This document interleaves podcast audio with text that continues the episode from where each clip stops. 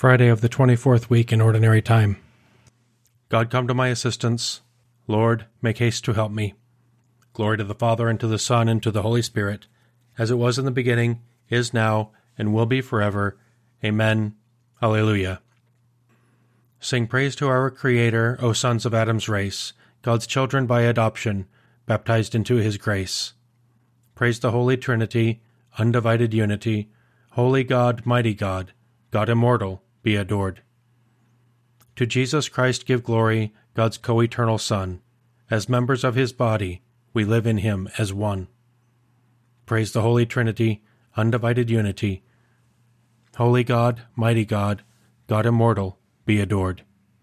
Now praise the Holy Spirit poured forth upon the earth, who sanctifies and guides us, confirmed in our rebirth. Praise the Holy Trinity, undivided unity. Holy God, mighty God, God immortal, be adored. My God, do not reject my cry for help, assailed as I am by the wicked.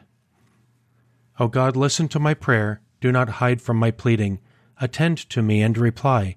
With my cares I cannot rest. I tremble at the shouts of the foe, at the cries of the wicked, for they bring down evil upon me. They assail me with fury.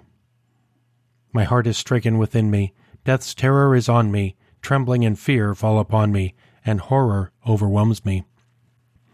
Oh, that I had wings like a dove, to fly away and be at rest. So I would escape far away and take refuge in the desert. I would hasten to find a shelter from the raging wind, from the destructive storm, O Lord, and from their plotting tongues. Glory to the Father, and to the Son, and to the Holy Spirit, as it was in the beginning, is now, and will be forever. Amen.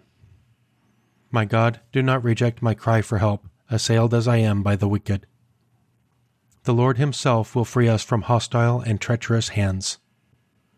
For I can see nothing but violence and strife in the city. Night and day they patrol high on the city walls. It is full of wickedness and evil. It is full of sin. Its streets are never free from tyranny and deceit. If this had been done by an enemy, I could bear his taunts. If a rival had risen against me, I could hide from him. But it is you, my own companion, my intimate friend. How close was the friendship between us! We walked together in harmony in the house of God. Glory to the Father, and to the Son, and to the Holy Spirit, as it was in the beginning, is now, and will be forever. Amen. The Lord Himself will free us from hostile and treacherous hands. Entrust your cares to the Lord, He will sustain you. As for me, I will cry to God, and the Lord will save me. Evening, morning, and at noon I will cry and lament. He will deliver my soul in peace in the attack against me, for those who fight me are many, but he hears my voice. God will hear and will humble them, the eternal judge, for they will not amend their ways, they have no fear of God.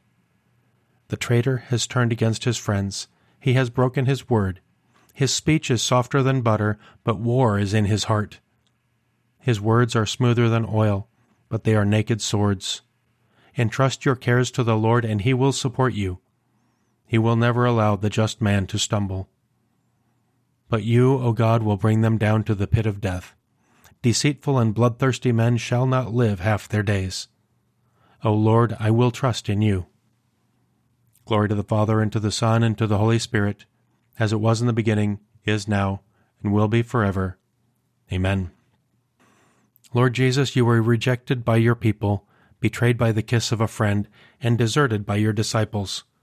Give us the confidence that you had in the Father, and our salvation will be assured. Entrust your cares to the Lord, he will sustain you. Children, listen to my words of wisdom. Pay attention to my counsels. A reading from the book of the prophet Ezekiel. Thus says the Lord God to Jerusalem By origin and birth you are of the land of Canaan. Your father was an Amorite and your mother a Hittite. You were thrown out on the ground as something loathsome the day you were born. Then I passed by and saw you weltering in your blood. I said to you, Live in your blood and grow like a plant in the field. You grew and developed. You came to the age of puberty. Again I passed by and saw that you were now old enough for love. So I spread the corner of my cloak over you to cover your nakedness. I swore an oath to you and entered into a covenant with you. You became mine, says the Lord God. Then I bathed you with water, washed away your blood, and anointed you with oil. I clothed you with an embroidered gown, put sandals of fine leather on your feet. I gave you a fine linen sash and silk robes to wear. I adorned you with jewelry. I put bracelets on your arms, a necklace about your neck, a ring in your nose, pendants in your ears, and a glorious diadem upon your head. Thus you were adorned with gold and silver. Your garments were of fine linen, silk, and embroidered cloth. Fine flour, honey, and oil were your food. You were exceedingly beautiful, with the dignity of a queen. You were renowned among the nations for your beauty, perfect as it was, because of my splendor, which I had bestowed on you, says the Lord God. But you were captivated by your own beauty. You used your renown to make yourself a harlot, and you lavished your harlotry to, on every passer-by, whose own you became. Therefore, harlot, hear the word of the Lord.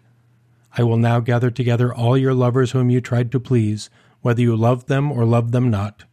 They shall lead an assembly against you to stone you and hack you with their swords. They shall burn your apartments with fire and inflict punishments on you while many women look on. Thus I will put an end to your harlotry, and you shall never again give payment. When I have wreaked my fury upon you, I will cease to be jealous of you.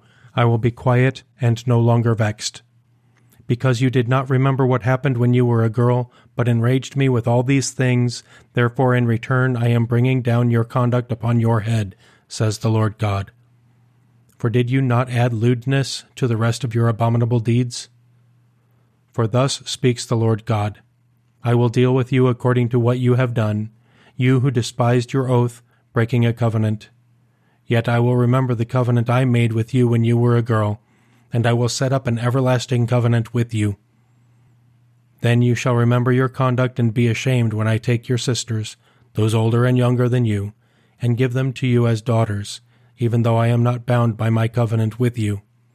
For I will re-establish my covenant with you, that you may know that I am the Lord, that you may remember and be covered with confusion, and that you may be utterly silenced for shame when I pardon you for all you have done, says the Lord God.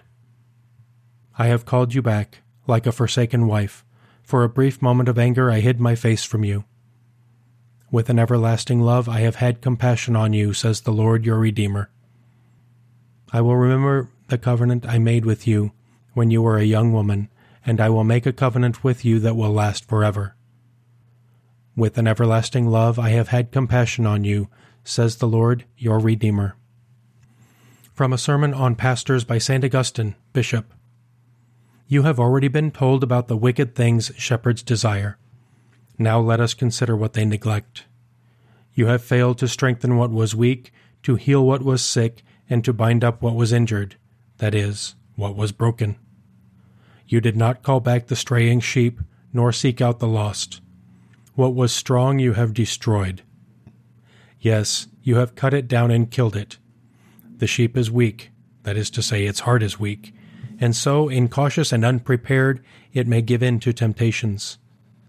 The negligent shepherd fails to say to the believer, My son, come to the service of God, Stand fast in fear and in righteousness, and prepare your soul for temptation. A shepherd who does say this strengthens the one who is weak and makes him strong. Such a believer will then not hope for the prosperity of this world, for if he has been taught to hope for worldly gain, he will be corrupted by prosperity. When adversity comes, he will be wounded or perhaps destroyed.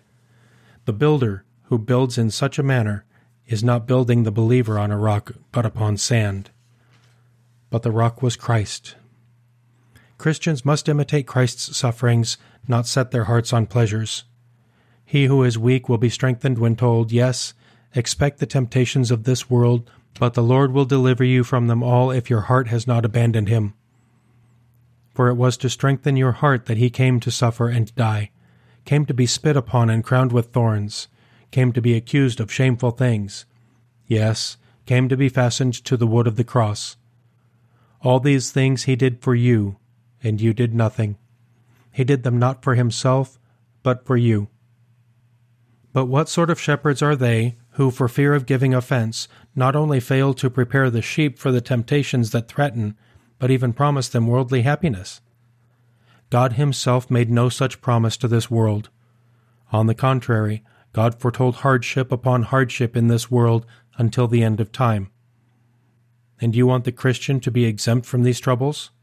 Precisely because he is a Christian, he is destined to suffer more in this world. For the Apostle says, All who desire to live a holy life in Christ will suffer persecution. But you, shepherd, seek what is yours and not what is Christ's. You disregard what the Apostle says, All who want to live a holy life in Christ will suffer persecution. You say instead, If you live a holy life in Christ, all good things will be yours in abundance. If you do not have children, you will embrace and nourish all men, and none of them shall die. Is this the way you build up the believer? Take note of what you are doing and where you are placing him. You have built him on sand. The rains will come, the river will overflow and rush in, the winds will blow, and the elements will dash against that house of yours. It will fall, and its ruin will be great. Lift him up from the sand and put him on the rock. Let him be in Christ if you wish him to be a Christian. Let him turn his thoughts to sufferings, however unworthy they may be in comparison to Christ's. Let him center his attention on Christ, who was without sin, and yet made restitution for what he had not done. Let him consider Scripture, which says to him, He chastises every son whom he acknowledges. Let him prepare to be chastised, or else not seek to be acknowledged as a son. God has found us worthy to be ministers of his gospel and so when we speak, we strive to please God and not men. Our preaching does not spring from error or impure motives or a desire to deceive. We strive to please God and not men. Let us pray. Almighty God, our Creator and Guide, may we serve you with all our heart and know your forgiveness in our lives.